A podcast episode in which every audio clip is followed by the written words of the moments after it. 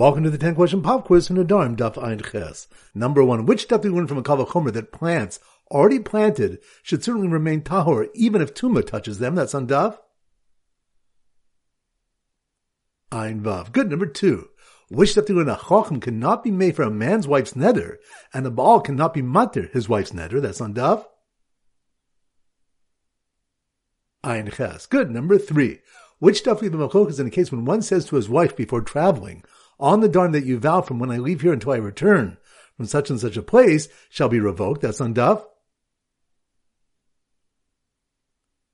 Ein Hey. Good. Number four. Which something that one should not revoke on Shabbos with the same language of Hafara that he uses during the week. That's on Daf. Ein Zain. Good. Number five. Which stuff when Rabbi Chanina taught Hashosek Amanaskel Mekat, a husband who was silent in order to distress his wife by causing her to think that he'll confirm the neder, can still revoke it for another ten days. That's Sandav.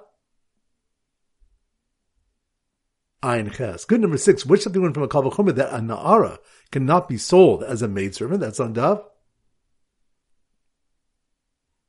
Ayin Vav. Good number seven. Which when an annulment of Nedarim is distinct from court proceedings in three ways. Three men may stand, they may be his relatives, and it may be done at night.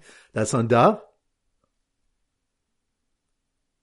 Ein Zayin. Good number eight. Which that we have three opinions regarding the ability of a Yavam to revoke the Nedarim of a Yavama. That's on Daf.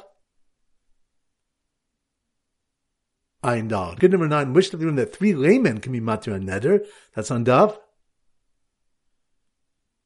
Ein Ches. Good. number 10. Which of the that one may revoke Nedarim on Shabbos and may seek a heter for Nedarim that their annulment is needed for Shabbos. That's on Daf. Ein Zayin. Excellent. That concludes today's pop quiz. This is Rabbi Avram Goldman Zichu wishing you a great day and great learning.